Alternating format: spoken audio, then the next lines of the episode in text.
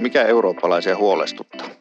Mitä kansalaiset ajattelevat turvallisuudesta, millainen tavallaan näkemys heillä on turvallisuuteen, oman turvallisuutensa, valtionsa turvallisuuteen, mutta sitten ehkä vielä laajemmin tähän EUn turvallisuuteen, eurooppalaiseen turvallisuuteen. Onko jotenkin USAn kehitys ja Iso-Britannian kehitys ja nyt vaikkapa Ranskan kehitys niin kuin osa jotenkin samankaltaista tarinaa vai onko ne ihan irrallisia toisistaan riippumattomia kehityskulkuja? No mitä kansalaiset nyt sitten ajattelee näistä kysymyksistä?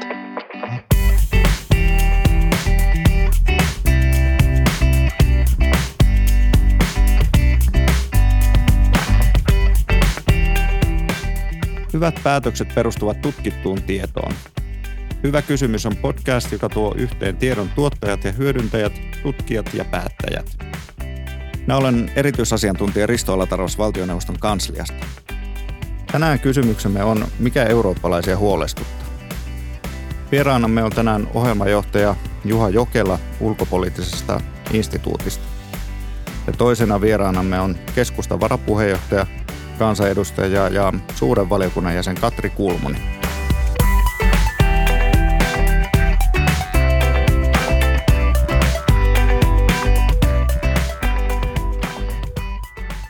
Tänään me puhutaan Euroopasta ja Euroopan unionista turvallisuusyhteisönä ja siksi aloitetaan heti syvästä päästä.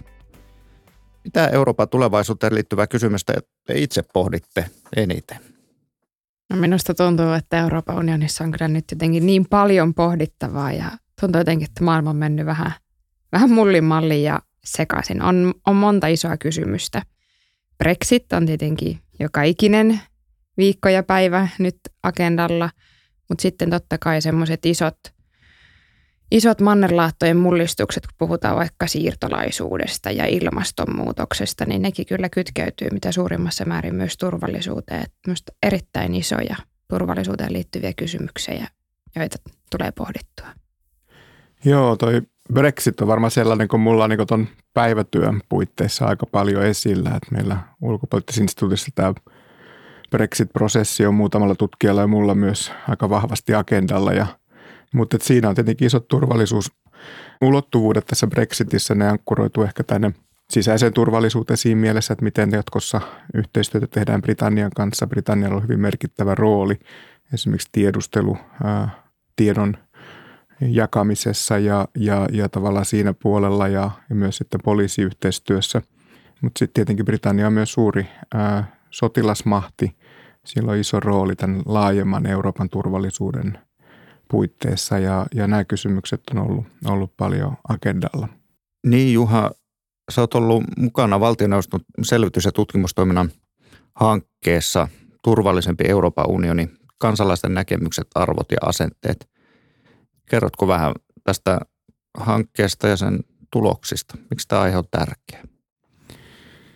Euroopan unionissa on nyt otettu isoja, isoja askelia EUn turvallisuustoimijuuden kehittämisessä. Ja se nyt sitten, että kuinka isoja nämä niin kuin poliittisesti väitetään, että nämä on isoja askelia, mutta kuinka isoja ne nyt loppujen lopuksi on, on tietenkin vielä sellainen avoin kysymys. Ja sitä taustaa vasten nyt sitten on tarpeellista selvittää myös sitä, että mitä kansalaiset ajattelevat turvallisuudesta, millainen tavalla on näkemys heillä on turvallisuuteen, oman turvallisuutensa, oman niin kuin valtionsa turvallisuuteen, mutta sitten ehkä vielä laajemmin tähän EUn turvallisuuteen, eurooppalaiseen turvallisuuteen.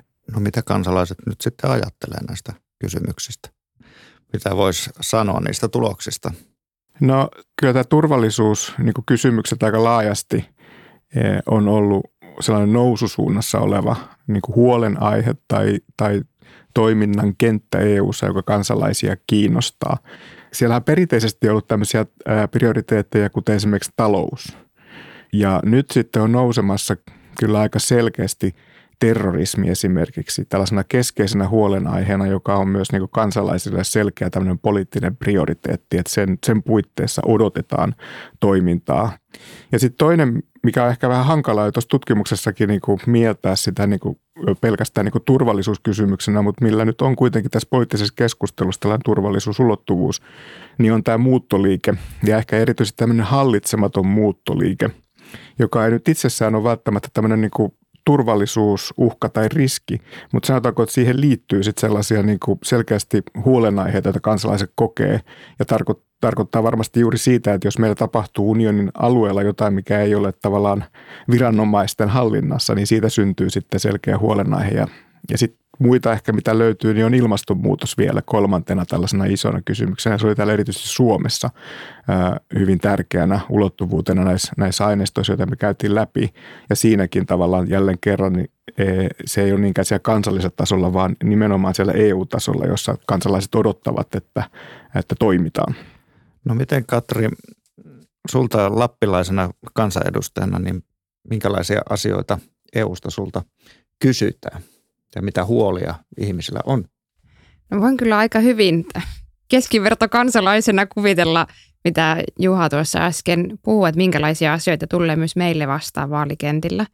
Ja on hirvittävän helppo sanoa niin kuin eurooppalainen puolustus, yhteinen turvallisuus- ja puolustuspolitiikka, mutta harvoin sitä tulee nyt Esson baarissa sitten sen syvemmin puhetta Euroopan armeijasta, että no missä se on ja kuka siellä operoi ja mihin se menee ja mitä se tekee, niin se varmaan herättäisikin aika paljon enemmän intohimoja ja mielipiteitä. Mutta sitten on tietenkin hirvittävän tärkeää, että, että kansanedustajat ja poliitikot, luottamushenkilöt puhuu ihmisten kokoisista asioista – ja kuitenkin niistä arkipäiväisistä asioista, että ihmiset miettii. Ja sitten on tietenkin niin, että varmaan terrorismi, rikokset, jotka on nyt ollut mediassa esillä, on tietenkin semmoisia, jotka tulee ihmisille iholle ja mieleen ja niistä kysytään, että ettekö te saa mitään aikaiseksi ja mitä te näille meinaatte tehdä. Sitten myös oli hyvä huomio tavallaan just ne kahden tasoiset asiat ja niin kai monet yhteiskuntatieteilijät on pitkään jo puhunut tavallaan sisäisistä ja ulkoisista turvallisuuskysymyksistä ja nämä niin kuin laajan turvallisuuden käsitykset, että miten Afrikan kehitys vaikuttaa myös itse asiassa meidän kehitykseen täällä Euroopan pohjoislaidalla tai miten ilmastonmuutos vaikuttaa meidän maatalouteen tai ruoantuotantoon ja ihan niin kuin elämisen perusprinsiippeihin. Ja sitten tavallaan toinen asia puhua semmoista kovasta sotilaallisesta puolustuspolitiikasta. Ja se vaatii toki aika useasti erittäin teknologista puhetta ja teknistä tietämystä ja se ei ehkä niin kuin suuria kansanjoukkoja villitse, että enemmän kuitenkin ihmiset miettii sitä omaa arkipäiväistä elämää. Ja tietenkin luotetaan siihen, että vastuullisten päättäjien täytyy tehdä semmoisia päätöksiä, että ei myöskään kansalaisten päätä tarvitsisi vaivata millään sotilaspoliittisilla kysymyksillä. Mitä itse sellaisin tutkimusta, niin onhan se aika mielenkiintoista vaikka just suhde Venäjään, mitä itse olen huomannut tässä lyhyen kansanedustajaurani aikana, että Euroopan unionin pystyy aika helposti kuitenkin jakamaan jotenkin neljään ilmansuuntaan edelleen. Ja siellä on aika semmoisia traditionaalisia stereotypioja, että minkälaista linjaa Etelä-Eurooppa vetää joissain asioissa ja Pohjois-Eurooppa – Itä-Eurooppa, Keski-Eurooppa. Ja siellä esimerkiksi suhde Venäjä on niillä kaikilla vähän erilainen. Niin miten tota, Juha vielä tästä, miten tämä arvot ja asenteet, näetkö sä siinä muutosta? Miten tämä on kehittynyt? Näitä arvoja asenteita me lähestyttiin myös siitä näkökulmasta, että me just niin kuin katsottiin sitä EUn yhteisöllisyyttä, sitä millainen poliittinen yhteisö unioni on. Ja ja toi oli aika mielenkiintoinen vaihe siinä tutkimuksessa, koska nythän meillä on aika isot keskustelut käynnissä just tästä yhteisestä arvopohjasta unionissa ja siitä ristiverosta, mikä nähdään jäsenvaltioiden välillä ja erityyppiset populismit, eurokriittisyys, euroskeptisyys, EU-vastaisuus, näitä käsitteitä on valtava määrä. Nähdään, että se haastaa niin kuin aika vahvasti niin kuin unionia ja sitten kun me katsottiin tuota materiaalia, sitä miten tällainen ihmisten niin identifioituminen esimerkiksi unioniin ja Eurooppaan on kehittynyt ja kuinka he kokevat olevansa niin joko eurooppalaisia tai EU-kansalaisia, niin tällaiset niin indikaattorit näissä niin aika pitkän aikavälin sarjoissa, joita eurobarometrien puitteissa erityisesti on tehty, niin, niin ne itse asiassa kulkevat ö, niin vahvempaan suuntaan, eli EUn tavallaan niin tai e- eurooppalaisuuden ja EU-kansalaisuuden kokemus vahvistuu pikkuhiljaa ja aika tasaisesti. Ja samalla nämä jäsenyyden hyödyt on, on, on niin kuin selkeästi nähdään, niin kuin, että sekin on nousu uralla. Että oikeastaan mikä tässä nyt viime vuosikymmenen aikana, kun EU, EU on kohdannut nämä niin sanotut monet kriisit, niin, niin mikä siinä sitten niin kuin on kärsinyt eniten on, on se yksi kysymys, jossa kysytään kansalaisten luottamusta unionia kohtaan. Ja siinä tapahtui selkeä tämmöinen notkahdus, mutta nyt näissä viimeisimmissä eurobarometreissa tältä vuodelta sekin on jälleen kerran niin kuin noususuunnassa. Mutta sitten se tärkeä asia, mikä täytyy tässä niin kuin mainita, on se, että tämä poliittinen yhteisö, jonka tämä EU luo, niin se on toissijainen niin kuin kansalaisille. Et se ensimmäinen poliittinen yhteisö on yhä edelleen se oma jäsenvaltio – No miten Katri, kuulostaako tämä tutulta? Miten kansanedustajalle tulee kysymyksiä EUsta, minkä tyyppisiä ne on ja miten nämä arvot ja asenteet, näetkö niissä jotain muutoksia? No huojentavaa kuulla, jos tutkimustuloksissa on näin, että kuitenkin ne peruslähtökohdat ja arvot ja prinsiipit on vahvoja ja jaettuja, koska sitten oltaisiin tosissaan ongelmissa, jos sitä peruslähtökohtaakin pitäisi lähteä jotenkin uudestaan rakentamaan. Että kieltämättä onhan se herättänyt huolta, että mitä, minkälaista retoriikkaa Puolassa on ollut tai Unkarissa ja onhan sitä myös laajemmin nähtävillä. Ja se on tietenkin hirvittävän huolestuttavaa, jos miettii yleiseurooppalaisesti populismin kasvua, niin se on aika iso haaste myös vakiintuneille puolueille. Ja toki ainahan puoluekentät elää murroksessa ja myllerryksessä ja niitä syntyy ja kuolee, mutta tietenkin luottamushenkilönä, joka, joka menee vain aina siitä pisteestä siihen saakka, miten kansa antaa mandaattia, olisi hirvittävän tärkeää miettiä myös niitä seuraavia, kelle kansa antaa mandaatin, että huonosti käy asioille, jos ei mietitä asioita vastuullisesti ja jos ne olisi yksinkertaisia ratkaista kaikki EU-tason kysymykset tai kansalliset tai puhumattakaan globaalista tasosta, niin johan ne olisi tehty. Jotenkin niiden asioiden monimutkaisuutta tietenkin täytyy myös kansanedustajien tuo ihmisille esille, mutta silti yksinkertaistaa niitä, koska ei kaikki, kaikki ehdi seuraamaan eikä tarvetta ja kiinnostustakaan seurata niin tarkasti, mitä Brysselissä on päätetty. Mutta silloin me ajattelisin, että se, paitsi niin kuin valtiovalta toimii hyvin tai EU toimii hyvin, kunhan se ei auta, aiheuta ihmisille harmaita hiuksia ja hallaa heidän elämässä. Et silloin kun asiat sujuu ja ihmiset voivat vapaasti tehdä sitä, mitä, mitä huvittavat ja haluavat lakeja noudattaen toki.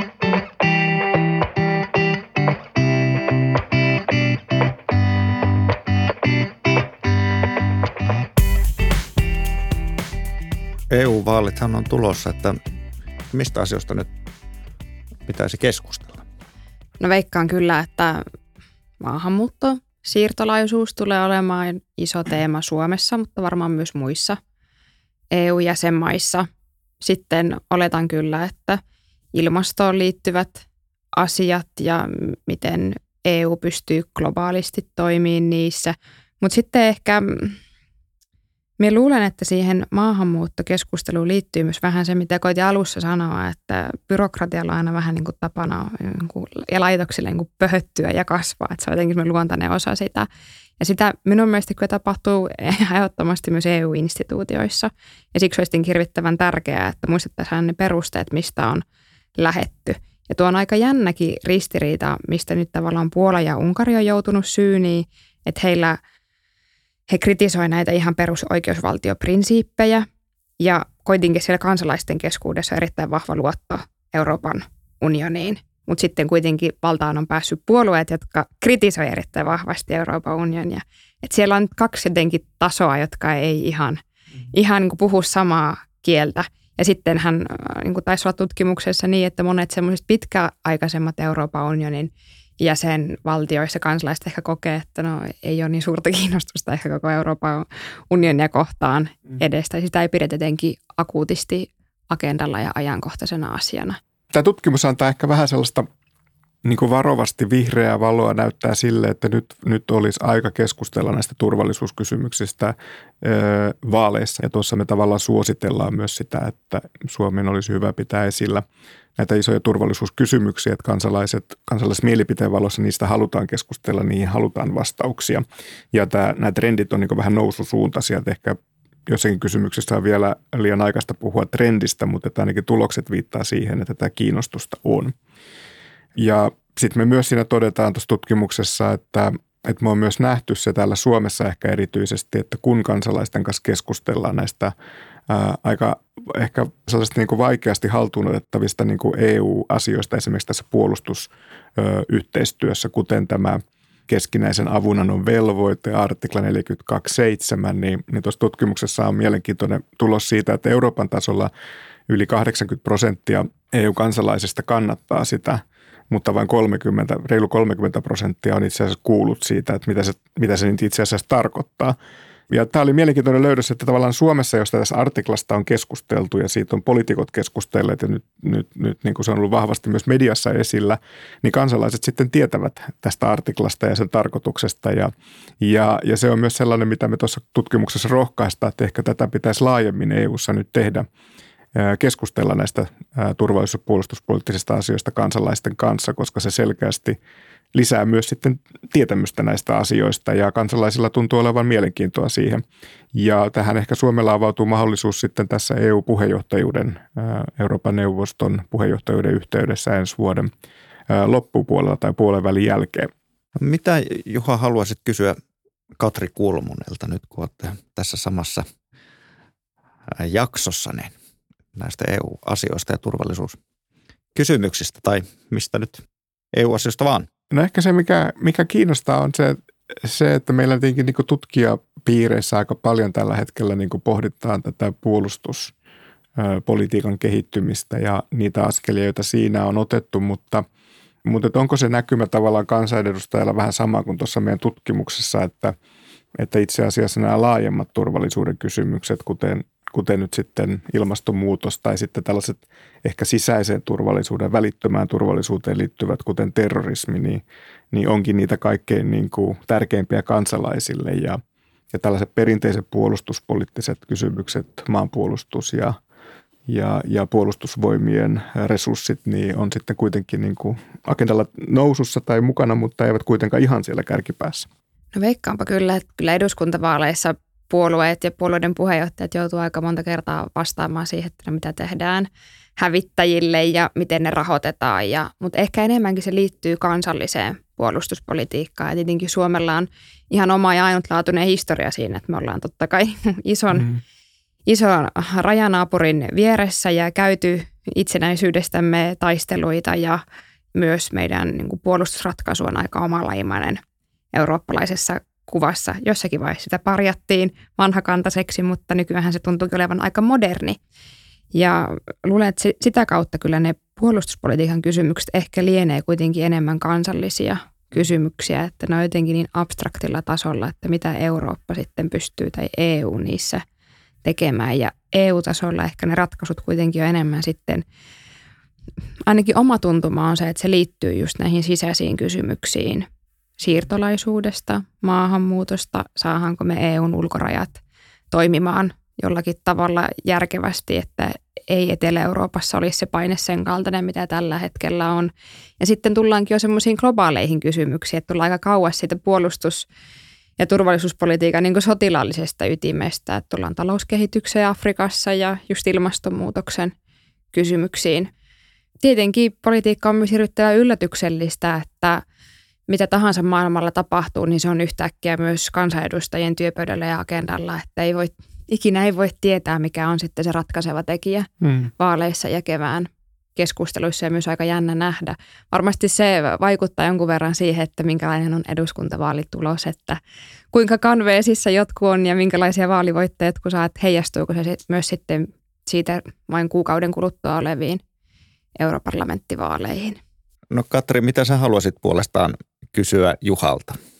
No ehkä se liittyy tähän tutkimukseenkin, mutta totta kai kun on huomannut eduskunnassa valiokuntien kautta julkisuudesta muutenkin, että Juha tutkii paljon Brexittiä ja analysoi sitä, niin kysymys olisi sen kaltainen, että näetkö jotakin niin kuin yhtymäkohtia siinä, että onko jotenkin USAn kehitys ja Iso-Britannian kehitys ja nyt vaikkapa Ranskan kehitys niin kuin osa jotenkin samankaltaista hmm. tarinaa vai onko ne ihan irrallisia toisistaan riippumattomia kehityskulkuja? Kyllähän se on totta, että kun liikutaan sitten niin kuin riittävän niin kuin korkealle tasolle, voisiko sanoa niin kuin analyysissä tai laajalle tasolle, niin kyllä sieltä löytyy niitä yhtymäkohtia ja, ja kyllä nämä niin kuin erityyppiset populismit, jotka nyt ovat ravistelleet niin kuin Euroopan unionin jäsenvaltiota ja kyllä kai se aika yleisesti niin kuin on, on, on tulkinta, että myös Yhdysvaltojen presidentinvaale, presidentinvaaleissa populismi oli vahvasti läsnä Donald Trumpin kampanjan kautta, niin, niin kyllä sieltä löytyy oikeastaan sellaisia niin kuin ajureita, jotka ovat olleet läsnä jo sieltä 90-luvun lopulta alkaen. Ja tämä on nyt aika mielenkiintoinen niin kuin tutkijoiden näkemys siitä, että voisi ajatella, että siihen aikaan, kun, kun kylmä sota päättyi ja maailmassa todella siirryttiin tällaiseen niin kuin – voisi sanoa hyperglobalisaation aikaan ja jotkut isot tutkijat julistivat, että historia on päättynyt ja meillä on vain tämä yksi järjestelmä, niin, niin jo sen heti yhteydessä alkoi sitten näitä niin kuin ajureita olla näkypiirissä, jotka, jotka voivat johtaa sitten tällaisten niin poliittisten liikkeiden voimistumiseen, jotka nyt tänä päivänä näyttäytyvät aika vahvasti. Ja, ja oikeastaan se mielenkiintoinen ulottuvuus mun mielestä siinä on se, että nyt kun tässä on käyty näitä erilaisia vaaleja ja – Esimerkiksi tässä presidentti Macronin voiton yhteydessä mediassakin esiintyy aika paljon sellaisia näkymiä, että, että tässä on nyt niin kuin jonkunnäköinen muutoksen hetki tai, tai tämä niin sanottu populismin trendi olisi jotenkin kääntymässä, kun, kun tällaisella Eurooppa-myönteisellä, hyvin tällaisella niin kuin keskustaan, poliittiseen keskustaan ankkuroituvalla eteenpäin katsovalla agendalla niin kuin voitettiin vaalit. Niin aika monet kollegat ja itsekin oli sitä mieltä, että jos tämä trendi on tosiaan ollut 90-luvun lopulta asti tunnistettavissa, tunnistettavissa niin ehkä on niin vähän ennenaikaista vielä sanoa näiden yhden vaalien, yksien vaalien jälkeen, että tämä trendi olisi nyt sitten selkeästi niin kääntymässä, kun vielä huomioi, että Ranskassa on tällainen poliittinen järjestelmä, jossa usein sitten kahden henkilön välillä tai kahden puolueen välillä on perinteisesti kampanjoitu vahvasti – ja sittenhän nämä seuraavat vaalit, kuten Rans, äh, Saksan vaalit ja sitten nyt Italian vaalit, niin, niin on osoittanut, että myös EU:ssa yhä edelleen niin populismi elää vahvana ja, ja, ja, ja tämä poliittinen kenttä, joka jäsenmaissa on, niin on murroksen tilassa tällaista fragmentaatiota, polarisaatiota on paljon.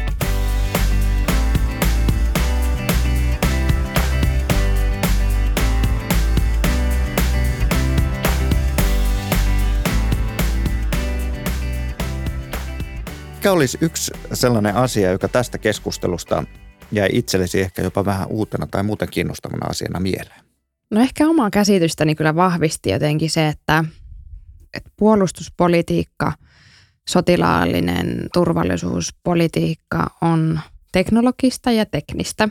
Ja niin se vaikuttaa olevan myös kansalaistenkin mielissä, että sitä on aika vaikea hahmottaa, ellei ole hirvittävän syvällä sisällä siinä oman ammatin tai harrastuneisuuden puolesta muutoin. Ja sitten kuitenkin ne elinpiirin asiat, mitkä ihmisiä huolettaa, on aika samankaltaisia missä tahansa päin Eurooppaa, mutta toisaalta myös missä tahansa päin maailmaa. Et kyllähän ihmiset toivoo, että lähiympäristö olisi turvallinen ja terveellinen ja olisi hyvinvointia ja työtä ja samalla lailla myös läheisillä, että ne varmasti löytyy siitä raportista, että mm, ehkä ne kaksi hmm. asiaa jäi päällimmäisenä mieleen. Mitäs Juha?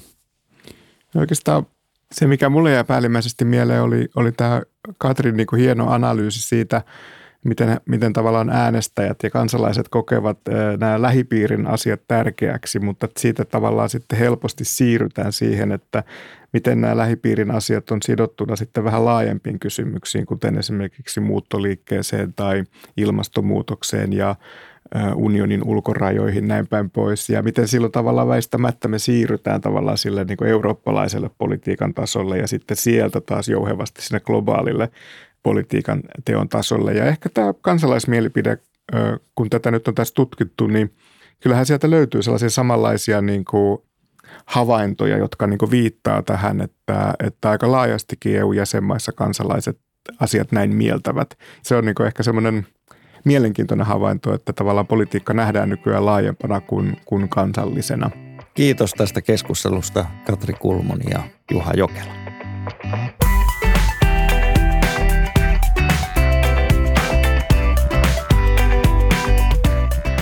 Kuuntelit valtioneuvoston selvitys- ja tutkimustoiminnan Hyvä kysymys podcastia. Löydät sen osoitteesta tietokäyttöön.fi sekä iTunesista ja Spotifysta. Lisää tutkittua tietoa päätöksenteon tueksi löydät Twitteristä hashtagillä tietokäyttöön.